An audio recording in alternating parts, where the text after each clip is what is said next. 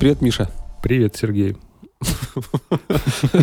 Прям так сразу, Сергей. Расскажи мне, зачем ты каждые выходные ездишь в поля и что-то там копаешь? Ладно, хоть не спросил, почему я диакон. Почему Артем диакон? Почему Артем диакон? Ну, во-первых, мне это нравится. Во-вторых, это больше про природу, про общение с друзьями. Мы ездим втроем. Попытка прикоснуться к истории, найти что-нибудь, узнать что-нибудь новое. Как давно ты этим занимаешься? Я занимаюсь этим около семи лет. А как вы понимаете, где копать? Мы накачали кучу карт старых. Некоторые из нас ходят практически всю зиму в архив, ищут списки населенных мест, ищут сколько семей. Есть такие данные, сколько дворов было в той или иной деревне. Пытаемся понять, что сейчас находится на, на месте этих деревень. То есть в идеальном варианте это либо поле, либо покос, место, которое не заросло. Какая самая древняя находка у тебя? Деньга Ивана Грозного, скорее всего. Ого. Что еще самое необычное находил? Необычное. Ты мне недавно показал какую-то бляху Да. с ремня.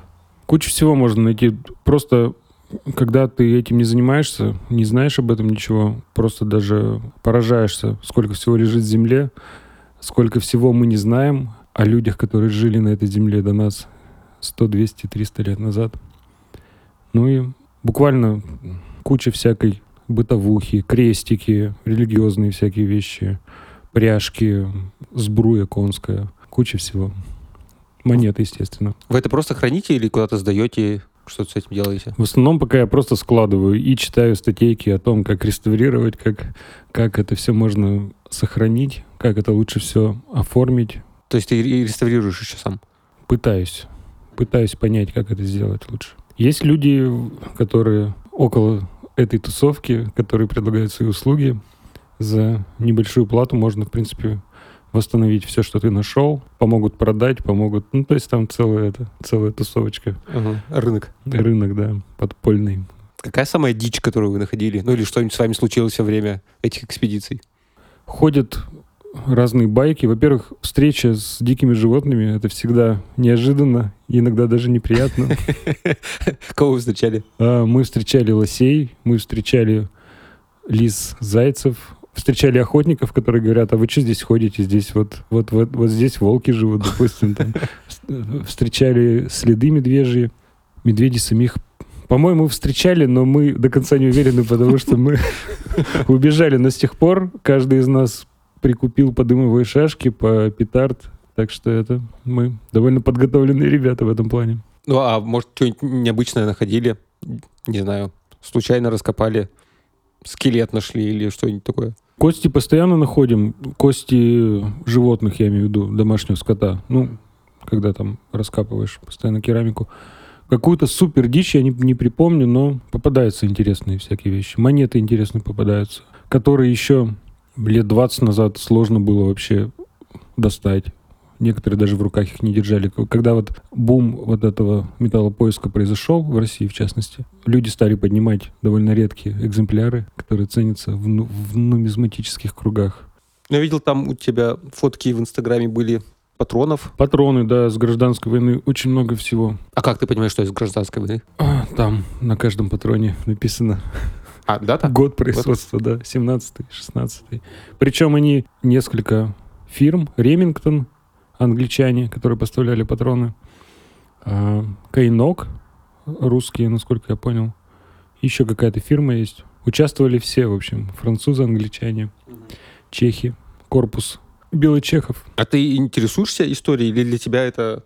Для тебя это, короче, просто вылазки на природу или все-таки история какая-то есть? Ты что-то читаешь, смотришь? Ну да, это больше про историю, больше...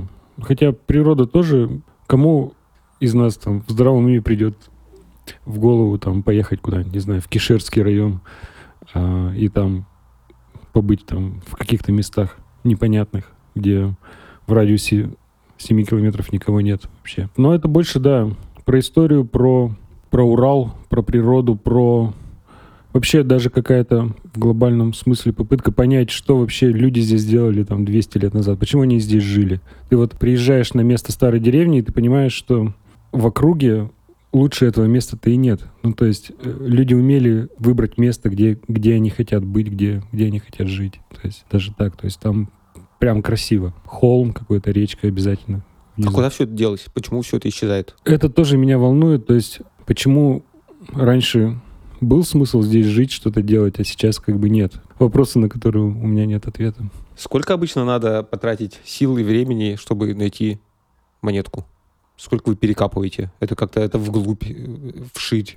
Сейчас, да, мы пробуем находить прямо фундаменты и снимаем дерн и пробуем что-то найти в них. Но вообще в целом можно около существующей деревни походить с металлоискателем по покосу, по дороге что-нибудь найти. Конечно, будет очень много мусора, алюминия, поэтому для нас счастье найти деревню, которая перестала существовать до 50-х, 60-х годов прошлого века, потому что там нет алюминиевого мусора. Нет пробок водочных, нет алюминиевой проволоки, нет ложек алюминиевых. То есть там что не сигнал, то что-нибудь прикольное. В конце концов, ты упрешься в так называемый материковый слой, где одна глина, и там уже ничего не будет. Ты прокопал весь культурный слой.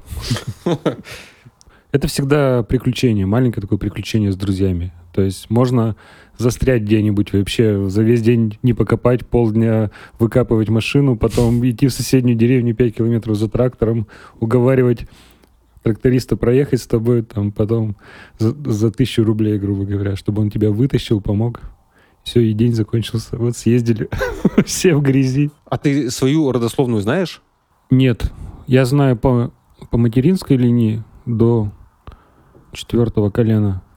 По отцовской вообще не знаю, потому что мой отец своего отца уже не знал. То есть э, и мой дед умер, когда отцу было три года, и там какая-то, видимо, некрасивая история, потому что отец про это говорить не любит. Я не знаю, что случилось. Может быть, когда-нибудь я разведаю у него, что, что произошло. Не знаю, у меня нет какого-то мнения по этому поводу. Я... Иногда мне кажется, что это не так уж и важно. Свою бы жизнь прожить, понимаешь? У тебя есть еще другое увлечение, связанное с руками, Да. которые у тебя, видать, золотые. Ты столяр. Я пробую, да, в этом плане что-то что поделать. Что ты уже смастерил за это время? Я сделал прикроватные тумбочки себе, себе и жене. Сделал стол обеденный. Ну и так, по мелочи, полки. Теща. Этажерочку небольшую сделал. Молодец. Парням сделал э, планшеты для монет. То есть мы где-то вычитали, что если положить медную монету в дубовую какую-то вещь, то у ней образуется такая специальная красивая патина, которая очень Мгм. ценится среди коллекционеров. Поэтому я купил дубовые досочки и сделал планшеты для монет. То есть ты никогда раньше ничего не мастерил? Мне всегда это нравилось. То есть я в детстве ходил на кружок в школе столярный. Мне это нравилось, и я даже удивился, насколько свежи вот те воспоминания, когда ты что-то строгаешь, запах дерева, вот это, вот это все. Просто это даже больше, понимаешь, это, это больше про дизайн, когда ты что-то придумываешь, когда ты пытаешься что-то сделать из ничего, из каких-то, из груды, грубо говоря, дерева. А ты сам придумаешь вот эту мебель? Или ты просто берешь чертеж и по нему строгаешь? А я подсматриваю, как это делают другие, но конечный результат зависит только от меня. То есть, как я решу, каких размеров это будет, какое соединение буду использовать, Там еще соединение. естественно. Я помню, как ты пришел на кухню, потрогал наш стол кухонный в офисе и сказал как- какое-то дерево, и что там что-то неправильно. Блин. То есть ты еще разбираешься в этих всяких э, деревьях. Ну да, это надо, это надо, надо знать, да. То есть ты специально что-то изучаешь, читаешь. Ну да, там, там целая наука. Ну, как в, в любом деле, если там, не знаю, если ты вот разбираешься в барабанах, ты можешь сказать, какой пластик тут, какие палки лучше, там, не знаю. А зачем мастерить стол, если его можно купить? При этом, наверное, когда ты его мастеришь, ты тратишь денег еще больше. Не больше, но сопоставим. Чтобы, во-первых, что-то сделать своими руками, это приятно, это доставляет мне удовольствие, процесс сам. Ну и, во-вторых, у тебя будет вещь, которая есть только у тебя, которую ты сделал для своей семьи сам. Ты сына как-то к этому привлекаешь? Он пытается мне помогать, но он быс- быстро теряет интерес в силу возраста. Но ему в целом нравится это. Ну и мне кажется, все равно мы, особенно мальчишки, в качестве поведенческой модели все-таки берут отцов, там, не знаю, каких-то мужчин, которые рядом, там, не знаю, дядю, деда или еще кого-то. Вот, ну, пусть смотрит, пусть учится. А ты во взрослом возрасте стал заниматься этим, когда у тебя сын родился, или это не связано? Кстати, вот хороший вопрос, потому что ты вообще всю свою жизнь пересматриваешь, когда у тебя... По крайней мере, у меня так было, когда у тебя рождается сын или дочь, или ребенок. Как бы пытаешься переосмыслить все какие-то моменты в твоей жизни. Правильно ли ты делаешь, а, а тем ли ты занят, а что тебе нравится, а что бы ты хотел привить своему ребенку. Как сделать так, чтобы он был в чем-то лучше тебя, чтобы, чтобы он был мужчиной, в конце концов, настоящим. Потому что, ну, эти вопросы для меня, для меня имеют смысл, они важны для меня. Как сделать так, чтобы он любил свою родину, чтобы он хотел здесь жить, чтобы он хотел быть полезным пермяком. А что ты пересмотрел в себе, когда у тебя родился сын? Может быть, отказался от каких-то привычек, изменил какое-то поведение? Первое, что я понял, что, особенно когда ребенок стал спрашивать, разговаривать, что нужно на все иметь какой-то более-менее простой и однозначный ответ, что, что там, не знаю, потому что вопросы бывают очень странные, очень, даже пример не могу вспомнить, условно говоря, почему дерев, деревья качаются от ветра, почему? И ты такой, э, действительно, почему? Или откуда в розетке взялся ток? Попробуй объясни. Хотя у меня высшее образование инженер. Приходится там какими-то максимально простыми словами описать, откуда это все берется.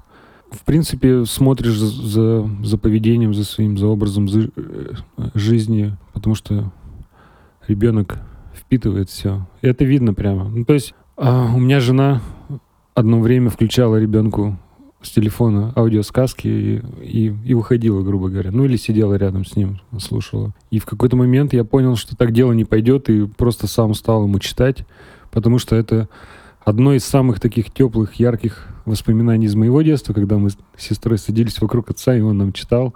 Я помню все эти книжки. Я, я на Авито нашел книжки, которые мне нравились в детстве, я их открыл, у меня там, знаешь, чуть ли не, слезы потекли. Вот, и сейчас я пытаюсь как-то больше внимания этому уделять. Мы читаем, разговариваем.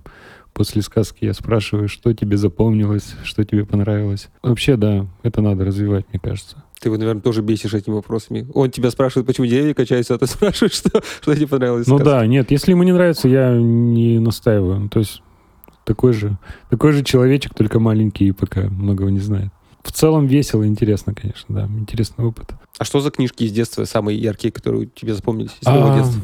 Пермское книжное издательство. Да, клевые картинки. Были. Счастливые жемчужинки. Две книжки, первая и вторая. Счастливые жемчужинки называются. Сказки народов СССР. Причем потом, уже когда я стал взрослым, я познакомился с внучкой художника, который оформлял эти книжки.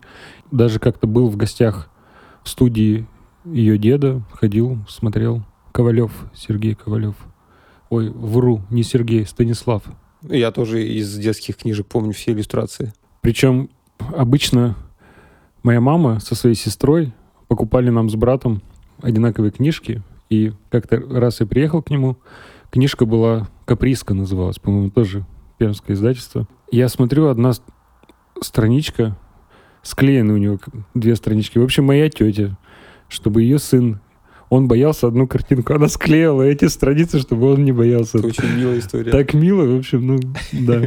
Ты еще сказал до этого про любовь к родине. Я вообще редко сейчас слышу слово «родина», от тебя это тоже удивительно слышать такое слово. Не знаю, я, я считаю, что э, неважно, где ты находишься, в том плане, что можно везде жить, работать, но приятнее как-то, на мой взгляд, жить там, там, где ты родился, ну, по крайней мере, в своей стране, потому что в чужой стране ты всегда будешь человеком второго сорта, на мой взгляд. Ты всегда будешь чужим. И я вот не представляю, как растить ребенка, допустим, в, в условной Германии. Как это сделать? Для меня это большие вопросы. Ну и в целом, я не скажу, что я там супер патриот, но Я люблю свою страну, люблю историю, а, люблю докапываться, что, что произошло, грубо говоря, 300 лет назад. Мне нравится об этом читать, слушать подкасты, смотреть видео на ютубе об этом. Мне интересен период именно вот как русские появились на Урале, как это все происходило, кто здесь жил до русских, потому что здесь жили люди. Среди моих предков есть коми-перемяки. Мне вот это тоже интересно. Ну, то есть в целом вообще. Про Урал, про, про Пермь. А как думаешь, чем отличались э, те пермяки и коми-пермяки от нынешних? Мне кажется, тем же, чем и те русские от нынешних отличались. Особо, я думаю, ну, по крайней мере, кто жил в детстве в деревне, там, у бабушки, те, те, кто видели, как там живут люди, я думаю, что там в корне что-то за 300 лет последних, мне кажется, не поменялось ничего. Ну, появилась техника, там, грубо говоря, какие-то следы прогресса условного. Вообще, мне кажется, в человеческих отношениях не поменялось уже, не знаю, последние пару тысяч лет ничего не поменялось. Ну, то есть ты можешь там, грубо говоря, читать Платона, Аристотеля, и ты понимаешь, что, что тогда уже люди ставили какие-то перед собой вопросы, пытались найти на них ответы.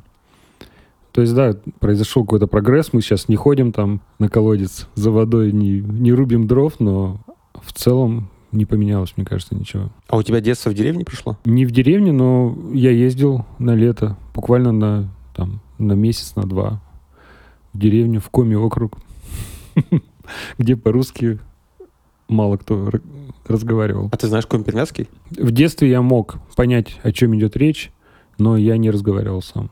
Я примерно понимаю, о чем, о чем говорят. Просто я сейчас понимаю, что у тебя все увлечения, ну, не все, я все не знаю, они связаны с каким-то рукоделием.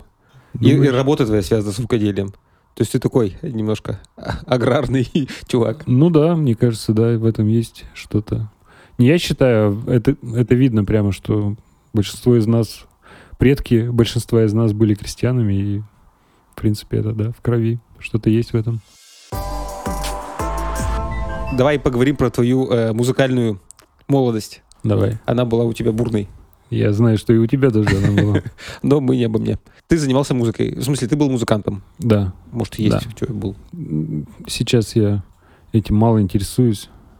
Не в том плане, что, мне кажется, просто произошла какая-то переоценка интересов, и я решил в какой-то момент этому у- уделять меньше времени. Но музыку я люблю слушать, люблю ее коллекционировать, покупать, э, винил, пластинки, протирать, переставлять в алфавитном порядке, слушать, включать сыну, мы с ним слушаем.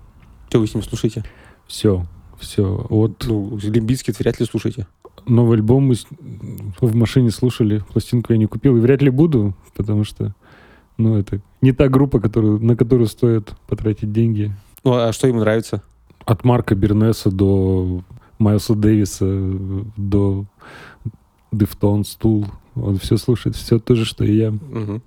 Окей, э, тогда расскажи, как ты пришел вообще в музыку? Как ты попал туда? Родители меня отдали в музыкальную школу. Ну и вообще, мне кажется, это тоже это отцовская заслуга, потому что он пел в хоре, потому что мама этим не интересуется вообще. Для нее как бы музыка что есть, что нет. То есть для отца-то это важно. Это круто, мне кажется. Уметь играть на каком-то инструменте, извлекать какую-то музыку из ничего, грубо говоря. Ты в школе музыкальной на чем играл? На баяне. Ничего смешного. А почему баян? Не знаю, почему-то так получилось баян. Э, Ты сам выбрал или тебя? Нет, я, я даже не помню, как, условно говоря, проходил этот разговор. Типа, но я помню, что... Мне кажется, он был, потому что отдать ребенку в музыкальную школу и не спросить, на чем он хочет играть. Это нормальная практика. Ну да. И тебе нравилось играть на баяне? Нет, мне не нравилось. Я вообще считаю, что, грубо говоря, 7-9 лет — это не тот возраст, где человек может вообще понять что-то про музыку. Ну, на каком-то подсознательном уровне, конечно, оно есть. Но вот как-то осознанно, что понять, почему это трогает, почему вообще музыка трогает, почему мы получаем удовольствие, вроде кто-то дергает струну или там стучит по барабану, а, а ты от этого кайфуешь. Почему так происходит? Ну, это сложно взрослому-то понять, а ребенку еще осознать это, объяснить самому себе это вд- вдвойне сложнее. Но мне нравилось, э, мне нравилось был предмет музлитература, где мы слушали пластинки, классическую музыку и э, что-то узнавали про композиторов, про их жизнь. Такие интересные факты. Как ты попал в рок-группу и стал играть на бас-гитаре? Не знаю, мне кажется, я всегда хотел. И после того, как купил первую кассету группы Нирвана и услышал их чудесную музыку, я понял, что тоже так хочу. А потом просто в институте познакомился с, с ребятами, и мы решили, что время пришло. А почему именно бас-гитара? Басист не самый заметный чувак на сцене. Я вообще-то пел сначала, а потом мы увлеклись таким направлением в музыке, как пост-рок, где никто не пел. И кроме бас-гитар ничего не оставалось. Кстати, это не так, э, не так очевидно, но весь кач, вообще вот этот вайб в музыке, он э, из ритм-секции идет, из, из барабанов, из баса. И от, от слаженности этих двух участников коллектива многое зависит. Ну, собрались барабанщики да. басисты и нахваливают свои инструменты.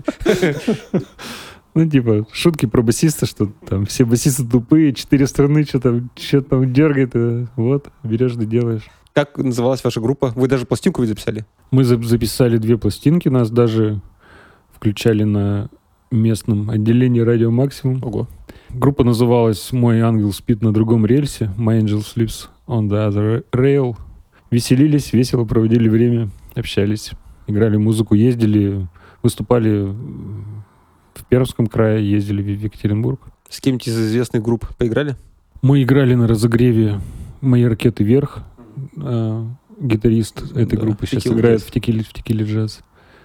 Один раз подписались, вернее, не подписались, а, грубо говоря, почему-то люди из Роклайна решили, что мы точно будем у них играть, напечатали афиши, расклеили по всему городу, и когда наш барабанщик увидел, в какой компании мы оказались, он сказал, ничего не знаю. А я был по совместительству менеджер, он сказал, ничего не знаю, звони, скажи, барабанщик сломал руку. И вы не выступили? И мы не стали играть, не знаю, просто потому что там была, там, не знаю, плохая компания, как, как нам казалось на тот момент. Чаще всего мы играли просто в компании, да, с друзьями, с группами, которые нам близки по духу, по, по какому-то, в которых мы, мы видели не знаю, как это называется, сподвижников. Вот. Ну и, естественно, без гонорара это все, это все так на одном энтузиазме. Ну и немного пива, конечно же. Сколько вы проиграли в общей сложности лет? Я думаю, года два-три. О, так вы не, недолго. Ну да. Но продуктивно. Целых два альбома. Да, первый и второй. Первый и последний. Почему закончили?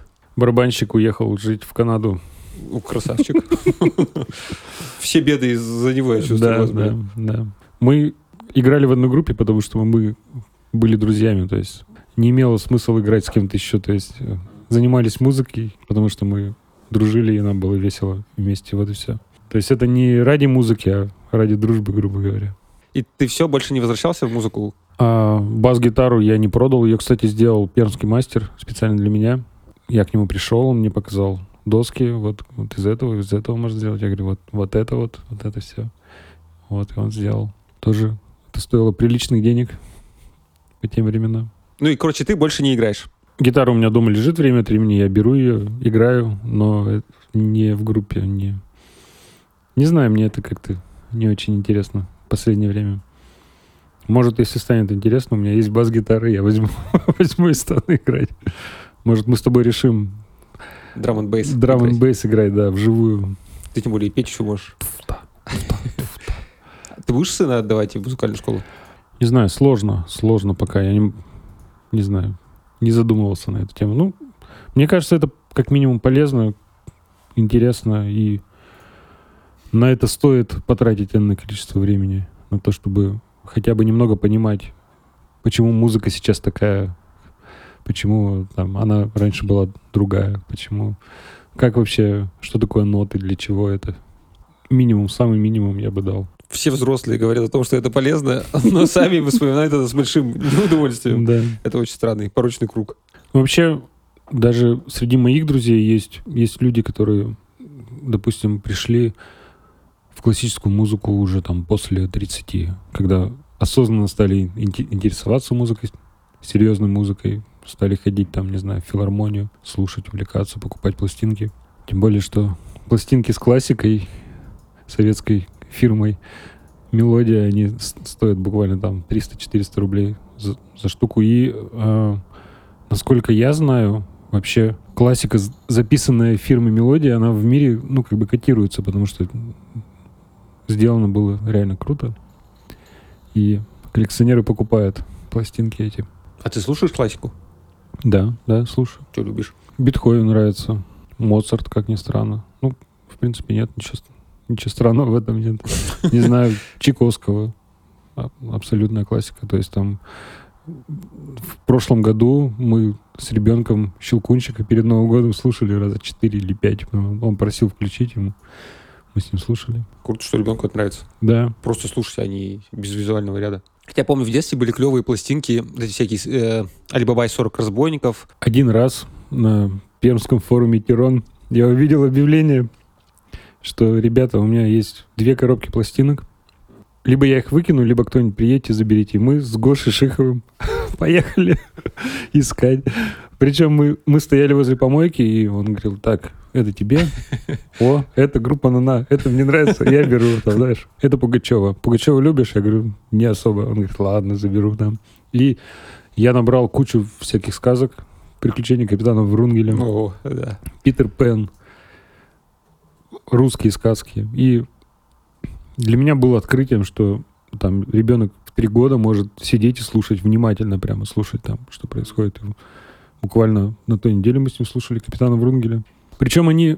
Сейчас ты понимаешь, что они реально круто сделаны. То есть там написаны песни, песни со смыслом. Там еще и аранжировки-то такие непростые. Там классная музыка, там играли реально... Сыграл это оркестр классный. Видные деятели искусства приняли участие в этом. То, есть там... Я не помню, Валентин Гафт, по-моему, там озвучивал одну из, одну из ролей. Возможно. Не, не помнишь? Вот. И все это круто сделано. Это сейчас это звучит, и не, не в каждом мультике встретишь такое. Мне просто кажется, что... Я, правда, не знаю, правда это или нет. Моя гипотеза, что раньше играть условный джаз, фанк и всякие такие штуки можно было только в рамках вот таких вещей. То есть ты не мог давать концерты как джазовый ансамбль, скорее всего, современный джазовый. И ты поэтому делал вот такие классные сказки. Тут дело даже, даже не в том, что это запрещали, но просто, понимаешь, мультики рисуют взрослые люди, такие же, как мы с тобой. То есть либо это какая-то большая любовь к детям, большая любовь к своему делу, и, в принципе, есть какой-то, да, простор для творчества, то есть ты не ограничен какими-то рамками, что там, грубо говоря, детская песня, она может быть любой. То есть это может быть такая, типа, прифанкованная какая-то вещь, действительно, либо там для вокала большие. Ну и, в принципе, можно интересно сделать, взять хотя бы те же бременские музыканты. Первый рок-альбом советский, как многие говорят. И он реально круто сделан, и когда ты... Я недавно смотрел передачу, как вообще делали этот, этот мультик. Олег Анофриев пришел на студию и за ночь записал все партии, всех он же там пел. Да, за всех. Да, там за атаманшу, за осла, там, грубо говоря, за, за, за трубадура. Он пришел с температурой сказать, что извини, я не смогу сегодня, но ему, ему пришлось спеть, и он все сделал. Все сделал круто. У тебя большая коллекция пластинок? Около 200 сейчас. Это прилично. Как ты выбираешь, что купить? Ты покупаешь какие-то ну, любимые альбомы или покупаешь новую музыку на пластинках? Тоже? Только то, что проверено временем, то, что имеет смысл для меня, и то, что резонирует во мне. То, что я слушал раньше, что... Ну, или какие-то последние вещи, года два-три назад вы, выпущенные, которые как-то срезонировали, которые понравились мне. Потому что 99% музыки, которая сейчас выпускается, она мне не нравится. Забрюзжал. Я, же предлагал тебе побрюзжать по-стариковски. Назови группы, которые на тебя повлияли. Или альбомы лучше, интересней. Вот Нирвана ты говорил. Нирвана, да. Нирвана. Молодцы. Не поспоришь. Красавчики. Хорошие ребята. Причем среди моих знакомых люди делятся на на Нирвану и Металлику.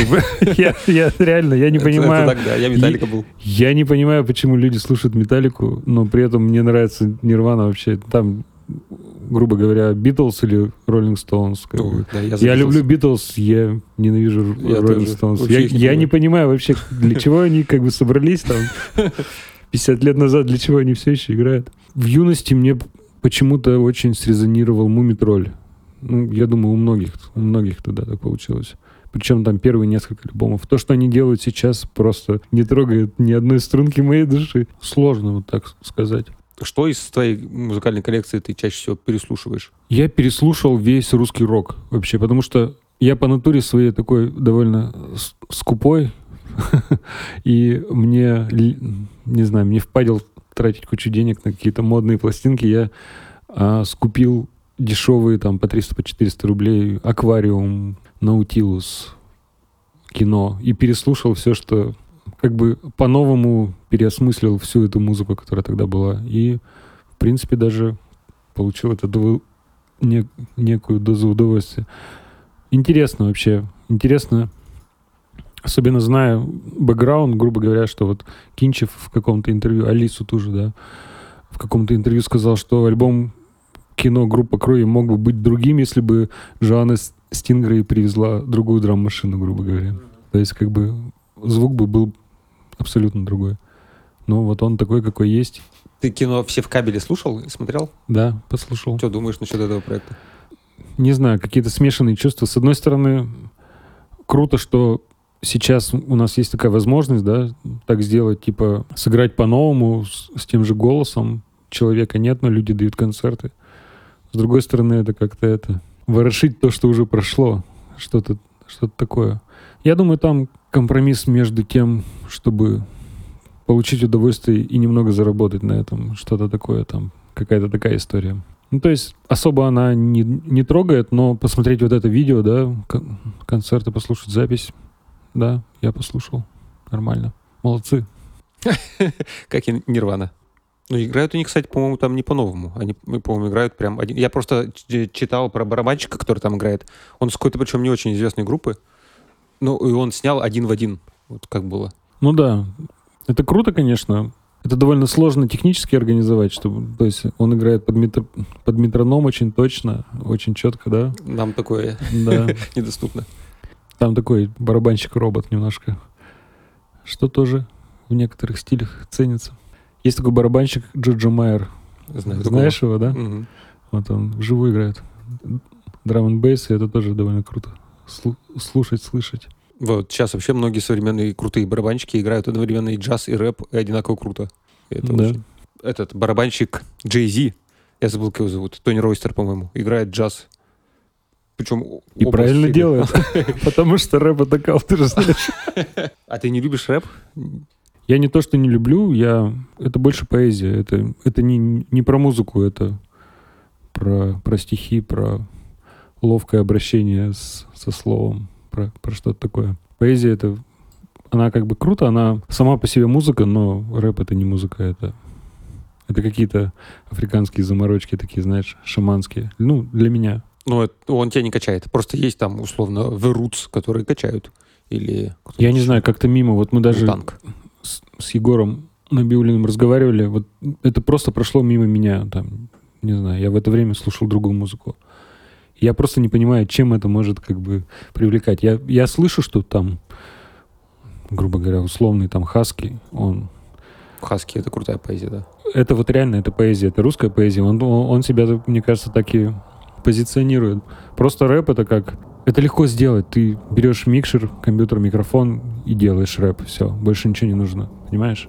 Те же самые биты, их можно там накачать, за- за- взять какие-нибудь сэмплы. Это, это легко сделать. Порог входа очень низкий. То есть, представляешь, тебе там нужно собрать ребят. Желательно, чтобы вы с ними как-то одинаково мыслили, чтобы у вас какие-то вкусы были похожи. Потратить несколько лет для того, чтобы хотя бы минимально освоить инструмент. А тут ты берешь компьютер, микрофон и все, и вперед. Ну, это ты говоришь про вход с точки зрения музыки. да, С точки да. зрения смыслов и текстов там все не так просто. Ну да, естественно, естественно. Точно так же, как и в любой другой музыке, там 99% это полный шлак. Ну, то есть недостойно внимания, на мой взгляд. Ты сноб, конечно. А почему? Это везде так. Почему ты не можешь просто пойти по улице, зайти в первую попавшуюся парикмахерскую и там постричься? Потому что с вероятностью там 90% это кажется там тетя Нина, которая тебя просто плохо пострижет. Я понимаешь? так 20 лет стригся. Все детство, когда не было ничего, кроме тети Нины. Требования были занижены. Простой парень. Нытва. Нытва. Кстати, Нытва. Ты же из Нытвы, или ты с Уральского? Я из Уральского, это 17 километров от Нытвы. Ну, такая Как же. говорил наш физрук, Нытва, город, го- город, знаете такой, городок французский. Почему французский? Я не знаю, почему, так говорил, но это было смешно. Ты там детство провел. Ну да, да. Давай это. Для тех, кто не знает, Уральский Нытва это такие два рабочих периферийных очень поселка далеко от Перми. Городка. Городка, да, Город. городка. Расскажи про свое детство в в 90-е. Я родился вообще на севере края, поселок Серебрянка Гаинского района. Ого, это куда, в горы ходят сейчас? Через Серебрянку ходят. Одно из самых ярких воспоминаний из детства это когда мы с отцом идем в баню, звездное абсолютно небо, зима, звездное небо, и где-то вдалеке взлетает ракета Ого. стратегическая. То есть там такой очень отдаленный северный лесозаготовительный поселок, где, видимо, располагаются военные базы какие-то. Не, ну, э, одна из теорий про перевал Дятлова как раз связана с этими ракетами. Да, возможно. Вот, а потом, когда стало все совсем плохо, мои родители решили оттуда уехать в начале 90-х в поселок Уральский, потому что отец нашел там работу. Вот и все. Все довольно банально. Вот, все мое детство прошло там. Ну, так, и там ничего нет, магазинов нет. Ну, в смысле, есть, наверное, один продуктовый, один какой-нибудь такой с одеждой. Сейчас там О, сейчас-то понятно. и пятерочка, и магнит. Раньше там ничего не было. Ну да. Ну, не знаю. Лес и река. Да, там, кстати, такое интересное место, что в том плане, что можно сходить и за ягодами, и за грибами, и, и порыбачить. Ну, то есть для, для такого неискушенного русского человека это просто рай, мне кажется. Для пацана особенно, мне кажется. Да, да. Мне кажется, обычное детство ребят в 90-е годы, это, не знаю, походы на рыбалку, на свалку. Одно, одно из развлечений было сходить на свалку. Не знаю, что мы там искали, для чего вообще это было. Вообще, конечно, со многими друзьями мы вот так вспоминали, и реально, оч- очень странно, что мы выжили. То есть, чего мы только не делали. Это да. Один раз мы своровали у, у слесаря Жека вед- ведро карбита и устроили себе неделю пиротехники различные. Я даже помню, что нам уже просто просто надоело, но нам, нам было жалко. В конце, в конце концов мы просто выкинули весь карбид в лужу и, и подожгли. Варвары. Это было целое состояние для, Это да. для мальчишки, когда у тебя ведро карбита. Зря он спрятал его за дверь. Это так очевидно. За дверью с надписью «Корбит».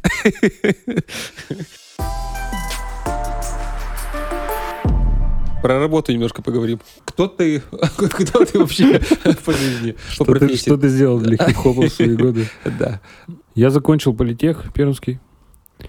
Ты технарь? Да, инженер, машиностроитель с высшим образованием. Но в какой-то момент, почему-то после политеха я устроился в банк. Не знаю, мне, видимо, хотелось больше денег. И около года был техническим специалистом, помогал инкассаторам загружать деньги в, в- в банкоматы, ездил, ездил по городу с ними, чинил банкоматы. Ты, ты ездил в инкассаторской машине? Да, да, Круто. да, очень У круто. тебя был бронежилет? Нет. Это классно. То есть два парня едут в бронежилетах, а ты нет. Вообще интересный опыт в том плане, что я пообщался с таким типом людей. То есть ты понимаешь, что инкассатор это человек, который обязательно служил в армии, который ко мне, к волосатому э, парню с сережкой в ухе относился как бы... Один даже мне сказал, что вот тебя когда в армию будут забирать, ты красиво не одевайся, оденься вот примерно как, ну вот как ты сейчас примерно. Ну и куча всяких историй. Я даже побывал на их корпоративе. Ну, это пьянка в, в инкассаторской с, с водкой, с капустой, там, знаешь, как они, они сели, разложили, как, как в гараже с мужиками, короче, примерно, примерно то же самое. Ну, слушай, они тебя допустили. Да, Своим. да, да, я был своим среди них. Закончилась эта пьянка тем, что а, они стали драться. Причем довольно цивилизованно. То есть люди встали на площадке за банком, два человека, и сказали, ну все, давай, давай. И стали драться. Потом один выиграл, значит, выигравший помог проигравшему подняться, и они пошли дальше. Бойцовский клуб. Да, да. Круто было. Куча баек от инкассаторов, когда там перед тем, как ехать в банк, они должны были получить оружие, и одно время почему-то в банке решили, что, что пистолет это, это что-то несерьезное, им выдали помповые ружья. И один из них, значит, не успел заехать, забрать вместе со всеми на УАЗике, и он поехал на трамвае с, с помповым ружьем. Он рассказывал, как он рассказывал, чувствовал себя таким Дани Багровым. И когда, говорит, на какой-то остановке случайно получилось светануть этим ружьем, там, знаешь, пол трамвая вышло на следующей остановке. Ну, такие всякие забавные Это сериал «Убойная сила». Да. Вот, а потом я решил, что это не то, чем я хочу вообще заниматься. А я всегда сколько себя помню, я всегда рисовал. У, у моей мамы даже остались какие-то рисунки там три года, четыре. Ну, то есть она все это складировала. И я решил, что рисование это, видимо, что-то про дизайн, про что-то вот, что я хочу этим заниматься. И вечерами что-то там ковырялся в фотошопе. И потом я сказал об этом своему тогдашнему начальнику, что хочу вот в этой области прокачаться. И он взял, сказал, об этом руководителю рекламного отдела этого банка. Да. И та взяла меня, грубо говоря, стажером. Причем я в деньгах не потерял, но типа я стал работать дизайнером в, в рекламном отделе банка, что было довольно круто. Вот, и потом пошло-поехало.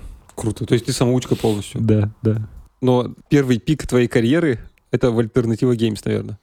Да, когда мне стало интересно, что вообще другие люди думают о, о моих работах, я уже тогда довольно, довольно долгое время, уже пару лет фрилансил, э, там делал сайты, какие-то картинки рисовал, там еще что-то. Выложил на каком-то форуме, типа, ребята, посмотрите, оцените, грубо говоря, такой местечковый бизнес-линч. И Иван Зыков, арт-директор танков, посмотрел и, и мне написал. Причем он он мне написал, привет, это Иван Зыков, а я знать не знаю, кто, кто это такой. Ну, то есть я говорю, привет, Иван Зыков, типа, что хотел? Он говорит, пошли ко мне работать. Вот я пришел, мы пообщались, там я еще какие-то работы показал. Он сказал, да, здорово, давай, давай, работай у нас.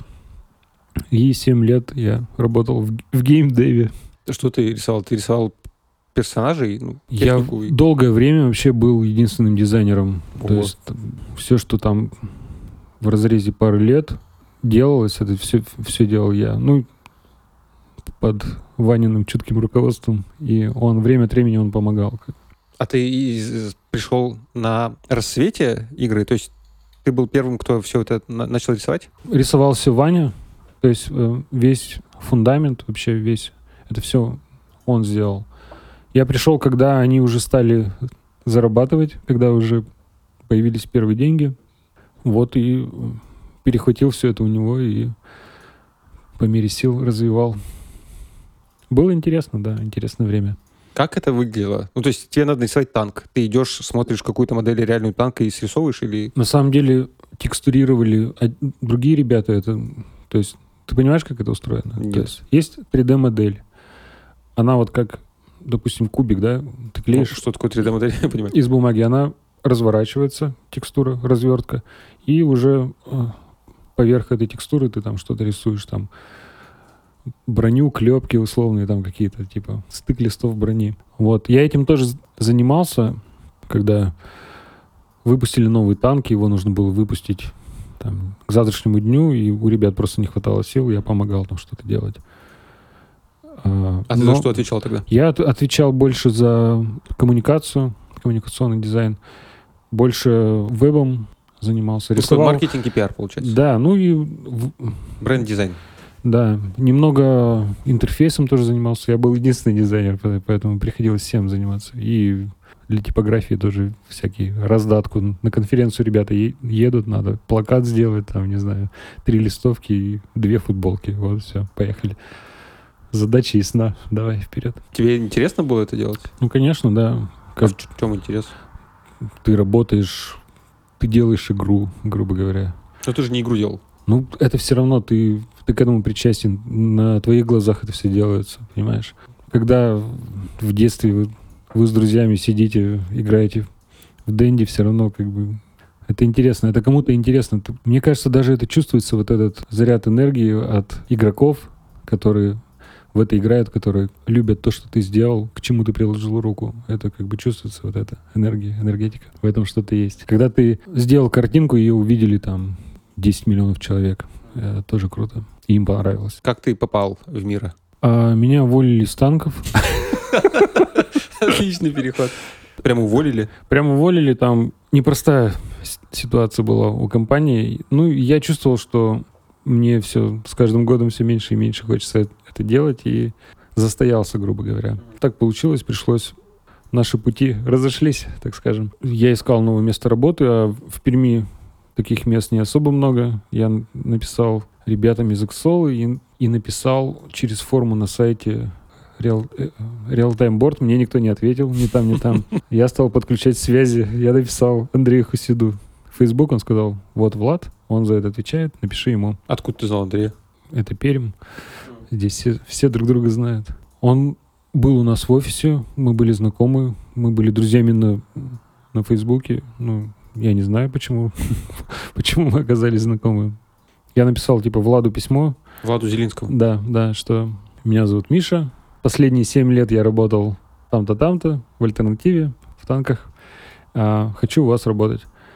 Он мне ответил, что вообще-то, когда устраивается на работу, немного рассказывает о себе, о своем бэкграунде. Вот что ты, да, да. И я такой, вообще-то я написал Андрею Хусиду, а потом только тебе.